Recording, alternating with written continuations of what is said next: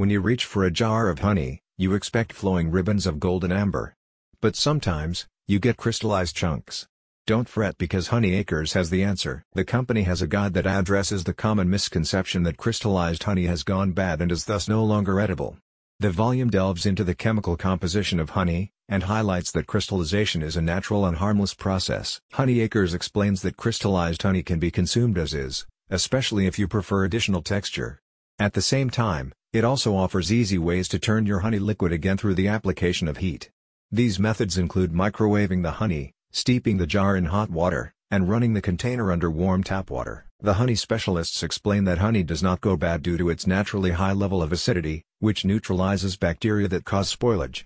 Rather, crystallization occurs when water separates from the sugars in the honey, thus leaving solids in your jar. Honey Acres decided to release the report so you can continue enjoying the company's products even if it crystallizes, emphasizing that its honey is shelf-stable even after you open the jar. Moreover, it highlights that this phenomenon is proof that their honey is natural and unprocessed. About Honey Acres Headquartered in Wisconsin, Honey Acres specializes in raw and unfiltered honey harvested from its own apiary.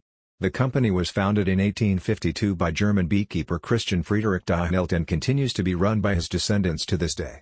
In addition to selling jarred honey, the farm also has a museum where you can learn about the art and science of making honey. The honey that the farm produces at its 40,000 square feet manufacturing facility is kosher certified and gluten-free certified. A spokesperson says, Our family owes its success to our forefathers' dedication to producing quality honey.